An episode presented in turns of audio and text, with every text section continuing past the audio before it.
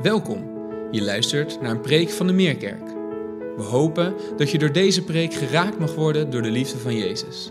En dat je aangemoedigd mag worden om Hem samen met ons te volgen en van Zijn liefde te getuigen.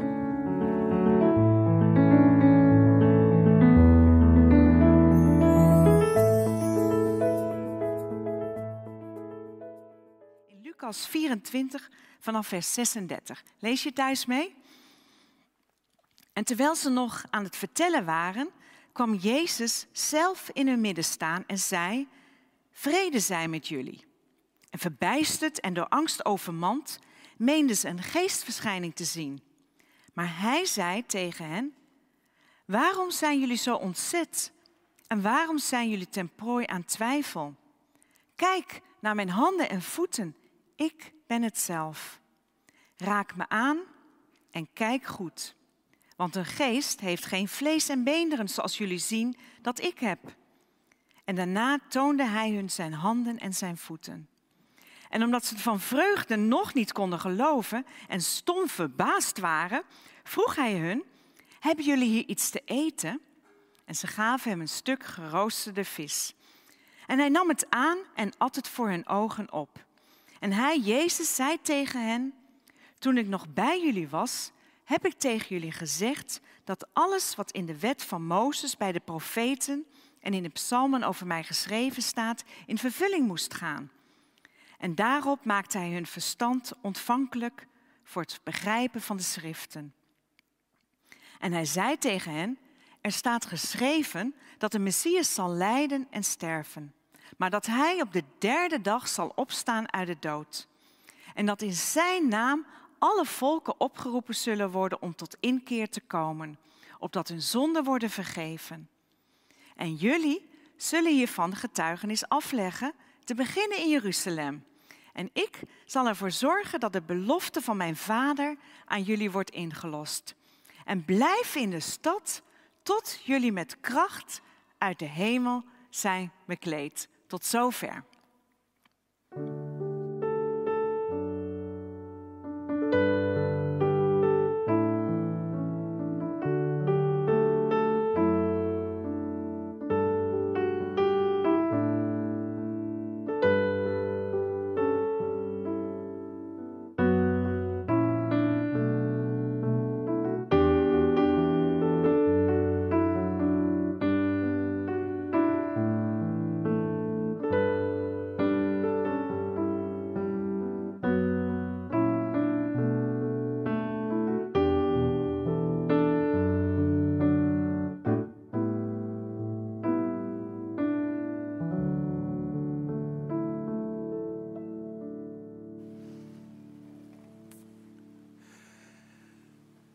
Zoals jullie hebben gehoord, de woorden die Trea las uit Lucas hoofdstuk 24.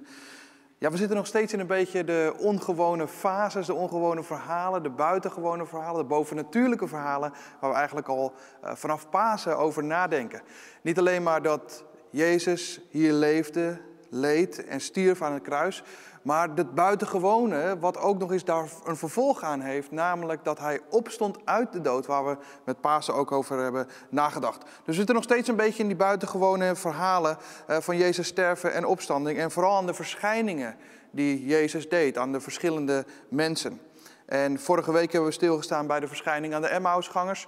Vandaag gaan we stilstaan bij de verschijning aan de verschillende leerlingen uh, waar Jezus aan verscheen. En we doen het aan de hand van het evangelie van Lucas. En zoals jullie weten, als je de Meerkerk volgt en ook de afgelopen zondag hebt gevolgd, dan weet je dat we daar al een heel tijdje in zitten in dat evangelie van Lucas. Al vanaf het allereerste begin van de vorige prekenserie op weg naar Pasen. En met Pasen stonden we inderdaad dus stil. Met Pasen stonden we stil bij de vrouwen die als eerste het lege graf uh, zagen en aantroffen. Vervolgens komt Petrus en die constateert hetzelfde als wat de vrouwen hadden gezien. En vorige week stonden we stil bij Jezus en de verschijning aan de Emmausgangers. En daar gaan we dus vandaag verder. Het evangelie van Johannes, die omschrijft deze situatie ook. En die geeft net even iets meer context van wat daar precies gebeurt. In het evangelie van Johannes lezen we dat de leerlingen van Jezus, nadat Jezus stierf aan het kruis, hier op een gegeven moment in een kamer zitten. Ze hebben zichzelf opgesloten. Ze hebben de deur op slot gedaan, want ze zijn angstig voor de Joden en voor het lot dat zij misschien wel zouden moeten ondergaan. Precies datzelfde lot wat Jezus onderging. Gemarteld worden en te sterven. En misschien wel die, datzelfde lot sterven aan een kruis. En zij waren er angstig voor. En dat was de reden dat ze zich hadden opgesloten in een kamer, deur op slot. En dan lezen we hier vanuit het Lucas-evangelie dat Jezus ineens in hun midden staat. Probeer daar iets bij voor te stellen, hoe dat zou moeten zijn. Uit angst sluit je jezelf op, je gaat vrijwillig in quarantaine, je sluit alles af. En dan ineens staat daar de persoon in jouw midden die je een paar dagen daarvoor hebt zien sterven aan een kruis. En hij staat daar niet als een geestverschijning, maar hij staat daar als een persoon, zoals jullie mij kunnen zien. Zo zagen zij Jezus. Ze waren angstig. En te midden van die angst en verbijstering, zullen we straks ook zien, groet Jezus hen met de woorden: Vrede zij met jullie. Of zoals het Hebreeuws ons leert, dat ene woord, shalom. Vrede. Dat is wat shalom betekent, vrede. Maar het gaat veel verder dan de betekenis die wij in ons hedendaagse denken hebben aangenomen. De vrede van waar de afwezigheid is van oorlog, waar de afwezigheid is van geweld, waar de afwezigheid is van conflicten. En dat noemen we dan vaak al vrede. Maar dit gaat verder. Shalom gaat veel dieper dan dat. Het gaat niet alleen maar over de afwezigheid van die dingen, de afwezigheid van oorlog, conflict of geweld, maar het gaat dieper. Het gaat ook over de aanwezigheid de aanwezigheid van heelheid, van zorgeloosheid, van welzijn, van herstel en zelfs over het hervinden van de harmonie met God. Daar gaat shalom over. En in de Bijbel zien we dat dus ook op verschillende manieren terugkomen.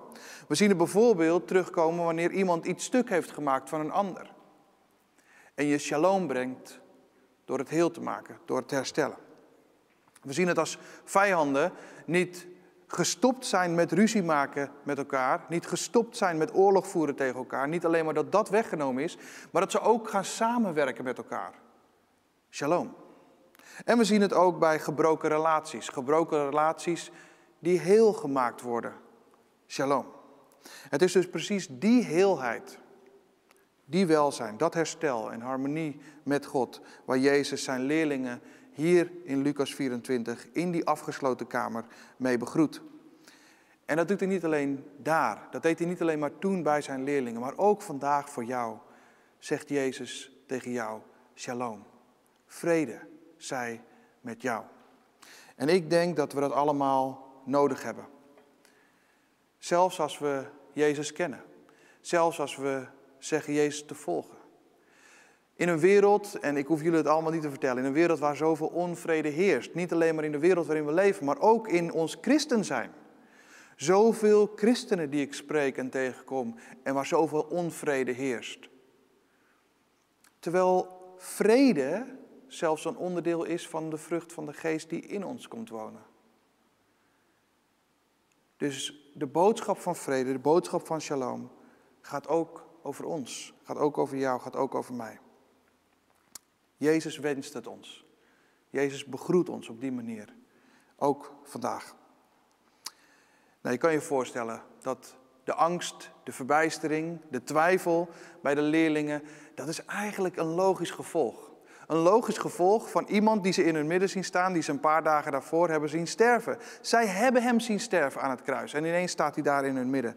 Dus logisch dat ze overmand worden door angst, door twijfel, door verbijstering. Logisch. Maar dan ineens staat daar hun vriend, hun rabbi, hun leermeester, hun voorbeeld, hun vredevorst. Die staat in hun midden. En wat je ziet hier in Lucas hoofdstuk 24, daar zie je dat Jezus doet wat hij eigenlijk altijd al heeft gedaan in die jaren dat hij optrok met zijn leerlingen. En zijn leerlingen zijn er ook bekend mee dat Jezus dit doet. Jezus die stelt vragen. Jezus stelt vragen. Waarom zijn jullie zo ontzet? vraagt hij. Ik weet niet, als ik een van die leerlingen zou zijn, dan zou ik denken, ja, de. We hebben u zien sterven aan een kruis. En nu staat u hier in ons midden. Natuurlijk zijn we ontzet. En ik heb me altijd al afgevraagd, ook door de hele Bijbel heen. Wat is het toch dat die alwetende God, Jezus die alles weet, wat is dat toch dat Hij vragen stelt aan ons? Want Hij weet het antwoord toch al. Hij weet toch al lang wat het antwoord is op de vragen die Hij zelf stelt. Hij is alwetend. Vragen die Hij stelt zijn per definitie overbodig. Maar het zijn juist die vragen. Het zijn juist de vragen die door de hele Bijbel heen en door de bediening van Jezus heen, die de mensen in beweging hebben gezet. Het zij zijn wedervragen die de mensen in beweging hebben gezet, die ze op pad hebben gestuurd. En ze geven ook aan dat er een relatie is. Geen monoloog, maar een dialoog. En precies dat is wat het woordje twijfel ook betekent. Het gaat te ver om daar ook helemaal, op in te, helemaal diep op in te gaan.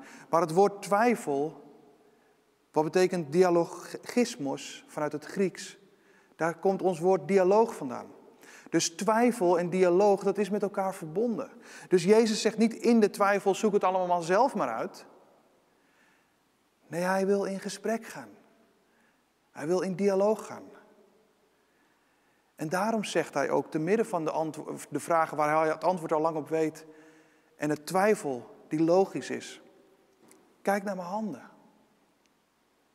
Kijk naar mijn voeten. Die Jezus, die onaantastbaar is, zegt raak me aan. Die Jezus, die onzichtbaar is, zegt kijk naar mij. Dat is het dialoog. Te midden van de twijfel het gesprek aangaan. Maar zelfs dat is wat de leerlingen niet overtuigt. Ze zien de wonden, ze zien Jezus, ze zien hem zelfs een stuk geroosterde vis eten. En zelfs dat overtuigt hen niet om vol passie en enthousiasme op weg te gaan. En die roeping na te streven die Jezus hen al lang had meegegeven. Zelfs dat overtuigde niet. En ik denk dat dat ook goed is voor ons om te realiseren. Dat elke godservaring die jij en ik, die wij kunnen hebben, dat dat niet per definitie overtuigend is. Dat dat niet per definitie ons overtuigt van wie Jezus werkelijk is en wat Hij heeft gedaan. En wat dat voor ons persoonlijk betekent. Gods ervaringen gaan ons niet overtuigen. Maar wat dan wel? We zien hier dat Jezus vervolgens het Oude Testament opent. Dat is het enige stuk Bijbel wat zij uiteraard hadden. Ze openen de Bijbel. En pas vanuit dat openen van het Oude Testament, dat is waar Jezus hen de, open, de ogen opent. En we zien dat dus zo mooi in dat ene zinnetje omschreven. We hebben alles meegemaakt daar, wat, wat er gebeurt. Jezus die in hun midden staat. Jezus die zegt, kijk. Jezus die zegt, raak me aan. Jezus die iets eet. Het is allemaal niet overtuigend genoeg. Daar gaat de Bijbel open. En dan zien we daar dat ene zinnetje staan in vers 45. Daarop maakte hij hun verstand ontvankelijk voor het begrijpen van de schriften. Het is het begrijpen van de schriften waardoor Jezus hun ogen opent. En daarom willen we ook de komende weken in deze nieuwe prekenserie het Oude Testament open, openen. Om ook daar te zien dat het elke keer weer verwijst naar Jezus Christus zelf. De profetieën, de openbaringen, ze wijzen allemaal op Jezus. Jezus is Gods plan A. Dat is altijd al zo geweest en dat zal altijd ook zo blijven. Het zijn de oud-testamentische beloften die nieuw-testamentische werkelijkheden zijn geworden in Jezus Christus. En daar wijst Jezus zijn leerling op. En ik, en ik probeer me dat zo in te beelden. Wel, welk gedeelte zal hij dan open hebben geslagen? Wat zal hij hebben gelezen? Wat zal hij hebben geciteerd vanuit het Oude Testament, waardoor die leerlingen hun ogen zijn geopend? Ik weet het niet. Ik weet wel dat hij zomaar willekeurig elk Bijbelboek uit het Oude Testament zou kunnen openen. Misschien heeft hij wel Genesis hoofdstuk 3 geopend, het proto-evangelium, waar waar verteld wordt over de slang die verslagen wordt, de kop van de slang die verbrijzeld wordt. En wat verwijst naar Jezus Christus zelf, dat Hij die persoon is die die slang verslaat. Misschien heeft hij Exodus wel geopend waar het gaat over het paaslam. En de verwijzing, de, het offer wat daar elke keer gebracht wordt door dieren. Dat Hij zegt, ik ben dat ultieme paaslam. Misschien heeft hij Leviticus geopend waar heel veel gesproken wordt over de hoge priesters. En Jezus die zichzelf daarin laat zien. Ik ben jullie hoge priester, zoals Hebreeën 4 dat ook laat zien. Misschien heeft u wel iets gezegd over Jozef of over Joshua, wat heel veel beelden en gelijkenissen hebben met Jezus Christus zelf. Misschien heeft hij Job geopend, die spreekt over de losser, de verlosser die leeft en uiteindelijk zal ingrijpen in zijn leven hier op aarde. Misschien heeft hij Jona geopend, die, die drie dagen en drie nachten in de buik van een vis heeft geleefd, wat een verwijzing is naar Jezus die drie dagen in de dood heeft, rond, uh, heeft rondgewandeld en heeft gezeten, nadat hij op, voordat hij opstond uit die dood en we Pasen vierden. Misschien heeft hij de psalmen geopend. Die spreken over Jezus als de goede herder. Die spreken over het kruis en Gods verlatenheid. Misschien Jezaja, waar Jezus omschreven staat als vredevorst. Waar zijn lijden ook voorspeld wordt. Misschien Joël. Misschien heeft hij Joël geopend, waar Jezus omschreven wordt als de hoop van alle volken. Misschien Amos, waar Jezus omschreven wordt als de rechter van alle volken en alle naties. Misschien Savanja, waar Jezus omschreven wordt als de koning van Israël welk gedeelte je ook opent. Waar je de Bijbel ook opent uit het Oude Testament. Het is helemaal doorspekt met wie Jezus is. Elk Bijbelboek verwijst naar Jezus Christus. En het precies dat is wat Jezus doet met zijn leerlingen. En we weten niet wat, maar hij een heel oud testament om uit te putten. In ieder geval opent dat wel de ogen van de leerlingen. En zien ze datgene wat ze eigenlijk al lang hadden moeten zien, zou je zeggen. Maar hier gaan hun ogen openen, open. Hun ogen gaan open voor de woorden en de beloften. Hun ogen gaan open voor zijn lijden, voor zijn sterven en voor zijn opstanding. En wat dit betekent. Wat dit betekent voor hen zelf. En we lezen zoveel ook in het Nieuwe Testament wat dat betekent voor ons, ook voor ons. Als je Efeze 2 leest, dan zie je daar dat in Efeze 2 staat dat Jezus onze vrede is. Dat Hij die twee werelden één heeft gemaakt en de muur van het vijandschap tussen God en de mens heeft afgebroken. En hij zegt, zo bracht, ik, zo bracht hij vrede. Hij verzoende met het kruis die twee lichamen, die twee delen, die twee werelden. Hij maakte er één van. En vrede kwam hij verkondigen voor hen die ver weg waren en voor hen die dichtbij waren. Of wat dacht je van Romeinen? Romeinen hoofdstuk 5. Vers 1. Wij zijn als rechtvaardigen aangenomen op grond van ons geloof en leven daardoor in vrede met God.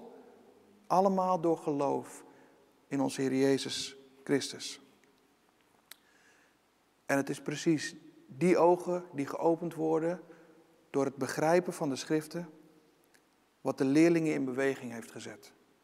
Dat heeft de verandering gebracht. Dat heeft de verandering, verandering gebracht toen en dat heeft de verandering gebracht nog steeds vandaag de dag in de levens van mensen die we zien om ons heen. We hebben het voorbeeld gezien ook van Leen. En zo zijn er talloze voorbeelden van ogen die geopend worden door Jezus zelf, door het lezen van zijn woord. En het is pas dan, wanneer hun ogen geopend worden, ook van zijn leerlingen, dat zijn leerlingen op weg zijn gegaan. Ze waren angstig voor marteling en ze waren angstig voor de dood, omdat ze Jezus wilden volgen. Maar nadat, nadat hun ogen werden geopend, gingen ze toch op weg om van Hem te getuigen. Misschien nog steeds wel in angst, maar ook met shalom. Ook met vrede. En dat maakt het evangelie en de verhalen uit de Bijbel juist zo sterk en zo betrouwbaar. Weet je, de Bijbel spreekt niet over sterke verhalen van helden die geen angst kennen. Het spreekt ook niet over mensen die superkrachten hebben, wat hen onaantastbaar maakt.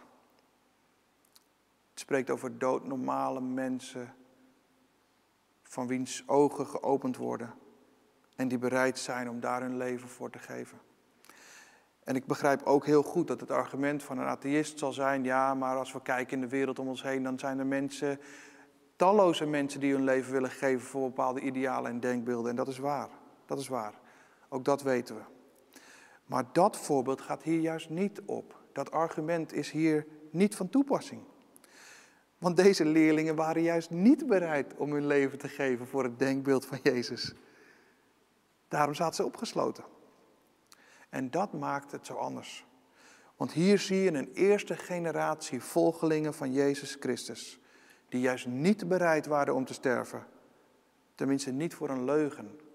En zij konden het weten of het een leugen was. Maar toen hun ogen werden geopend, waren ze dat wel. Van het ene op het andere moment.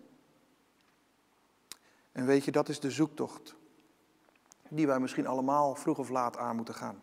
Een zoektocht naar waarheidsvinding. Een zoektocht naar waarheidsvinding. En de genade die juist in die zoektocht onze ogen opent. En dan ontdek je de vredevorst. En ontvang je de shalom, die jouw leven vervolgens in beweging zet om vredestichters te worden. Als we dan kijken naar het getuigenis van Leen en waar hij met Pasen in het doopbad stond. Zijn vrouw en ik kennen elkaar al wat langer, omdat ze ook betrokken is bij het werk binnen de Alpha-cursus. En ik weet dat zijn vrouw al jarenlang heeft gebeden voor haar man. Jarenlang bidt voor Leen. Wat een kracht. De kracht van een biddende vrouw. En de opening die God geeft. En waar alleen de Bijbel is gaan lezen. En in de Bijbel tot de ontdekking kwam wauw, wat staan hier mooie dingen in. Nooit geweten, nooit gezien. En door het lezen van de Bijbel, dat zijn ogen zijn opengegaan voor wie Jezus Christus is en wat Hij heeft gedaan en wat het betekent vandaag de dag nog steeds, inclusief voor Hemzelf. Dat is wat daar gebeurde. Jezus gaf leen ook vandaag zijn shalom.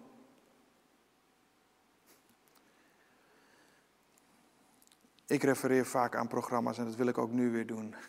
Een programma wat, wat me raakt en, en, en, en, en nou wat ook nog steeds vandaag de dag een groot probleem is. En in die problemen hoop ik en bid ik dat ook daar shalom gebracht wordt. Het is het tv-programma van Tigo. Tigo in de jeugdcriminaliteit. En als je het tv-programma niet kent, ik zou zeggen, kijk het eens terug. Het is zo de moeite waard om eens te kijken wat voor problematiek er is. Ook in ons eigen Nederland. Tigo Gernand gaat daar in gesprek. Hij gaat in gesprek met jongeren die in de jeugdcriminaliteit zitten. Die eigenlijk het spoor volkomen bijster zijn. Hij gaat in gesprek met hulpverleners. Hij gaat in gesprek met ouders. En wat mij zo trof in het volgen van dit programma was dat Tigo in aflevering 2 een ontdekking doet. En hij zegt wat ik zie gebeuren bij al die jongens die hij volgt. Hij zegt wat zij allemaal gemeenschappelijk hebben, is dat ze uit een gebroken gezin komen en hun vader missen. En hij spreekt dan over, ook met deze jongens, hij spreekt over hun relatie met hun vader. En daar zie je dat er vaak verdriet, woede, allerlei verschillende emoties vrijkomen. Het missen, het ontbreken van een vader. En juist die gebroken gezinnen, waarin Tigo in gesprek gaat, ook met hulpverleners, en bevestigd wordt in dat beeld, dat juist de gebroken gezinnen de grote aanjagers zijn van de ontsporing. Omdat deze jongeren erkenning, waardering, liefde en de aanwezigheid van een vader missen. Deze jongeren gaan vervolgens focussen op wat er ontbreekt. Misschien wel focussen op wie er ontbreekt. En misschien kan je die link ook wel leggen naar de leerlingen uit dit verhaal van Lucas 24. De focus op wie er. Maar wat als daar deze Jezus Christus in hun midden staat? En ook deze jongeren shalom toebidt en wil geven. De reden waarom dit programma me raakte is omdat ik een aantal weken later een gesprek had met drie vrienden van mij. En we zaten daar met z'n vieren. En terwijl ik sprak over dit programma, toen zei ik van, oh, kijk ons nu zitten hier met z'n vieren. Wij komen alle vier uit gebroken gezinnen. Wij hebben alle vier de ervaring van het missen van een vader die zijn verantwoordelijkheid neemt.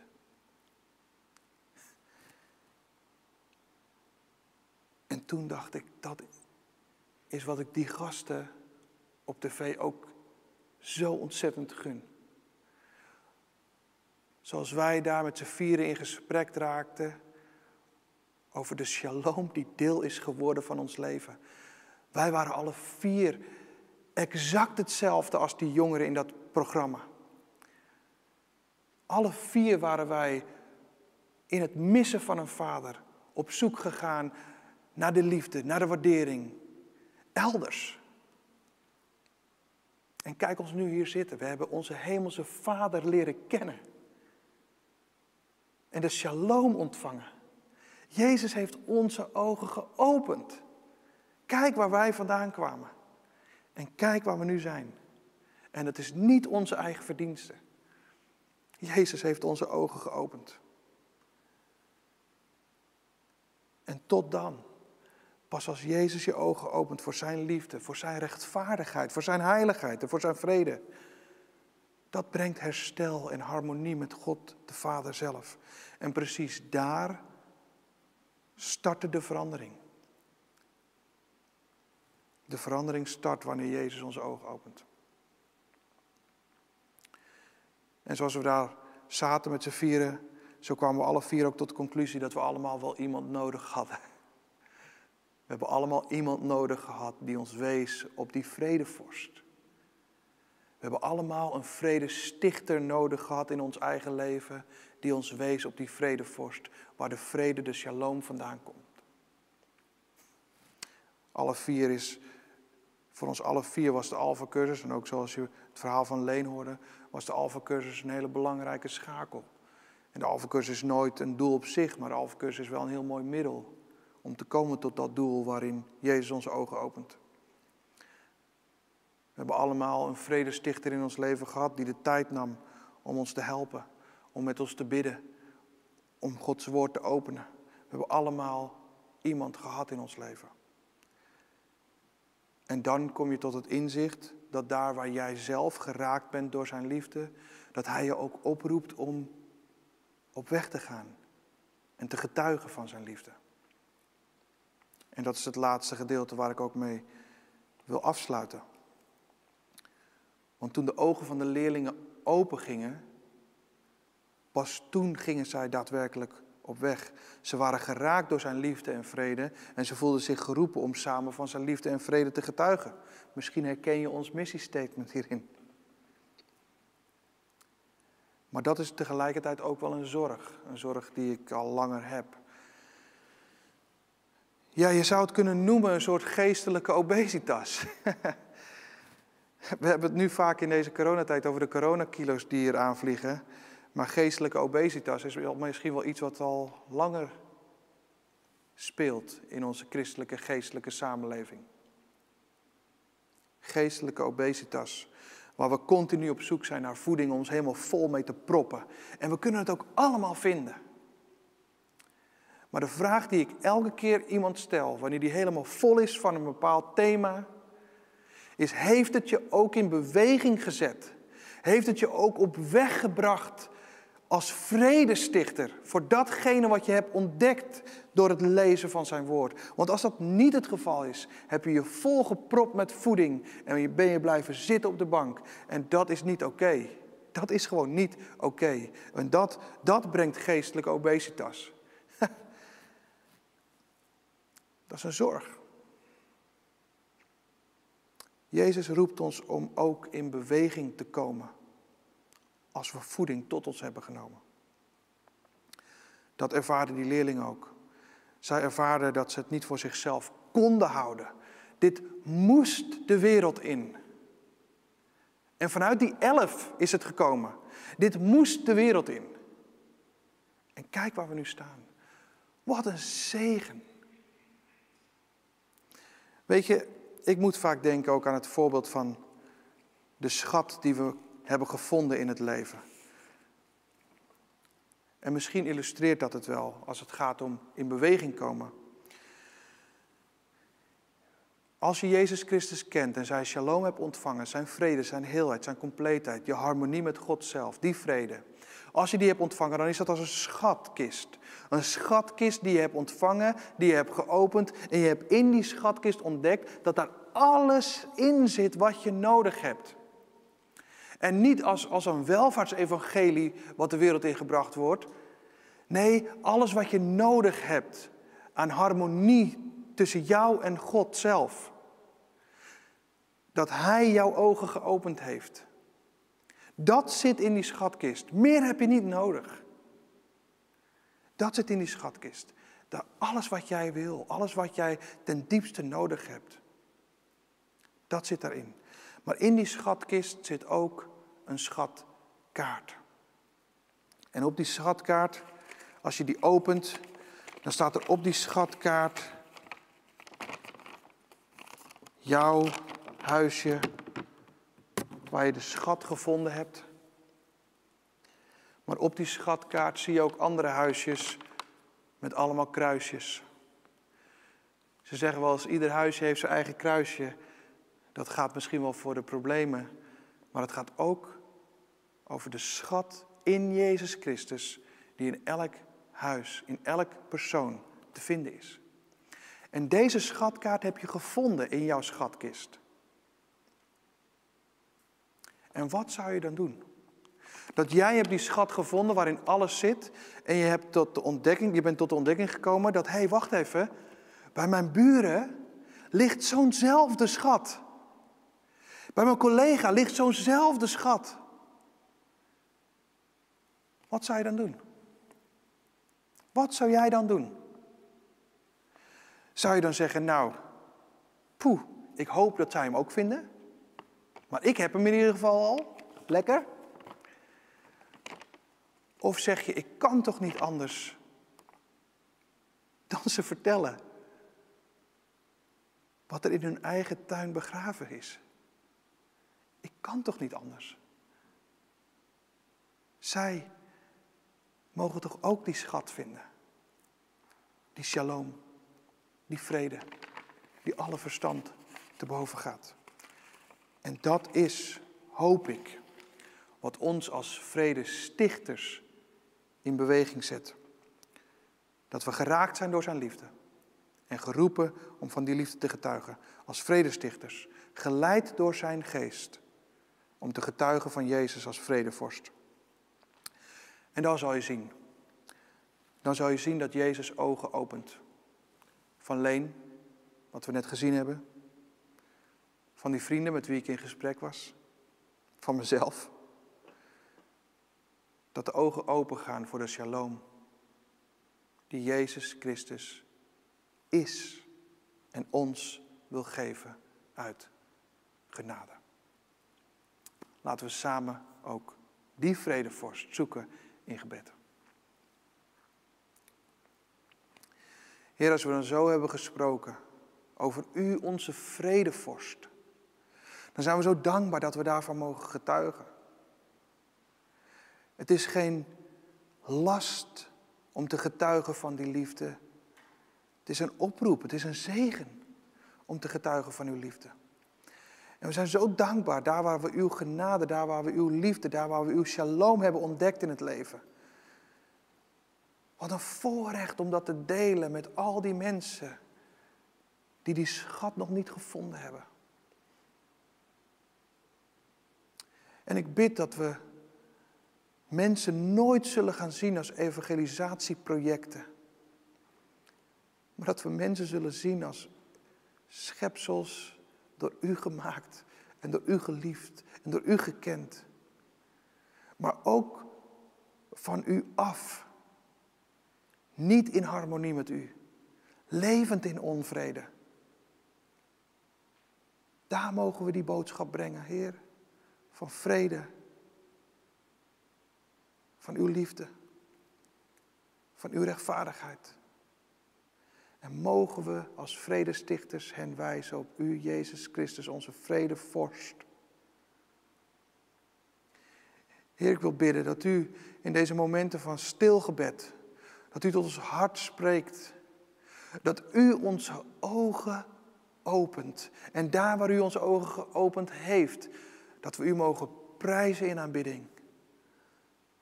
Voor dat feit. Hoor ons en spreek tot ons in deze momenten van stilte.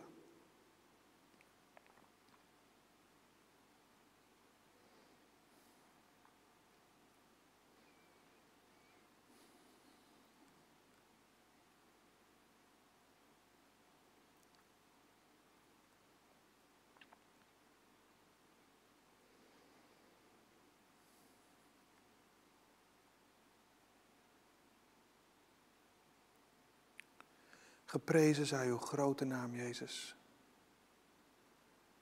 Shalom.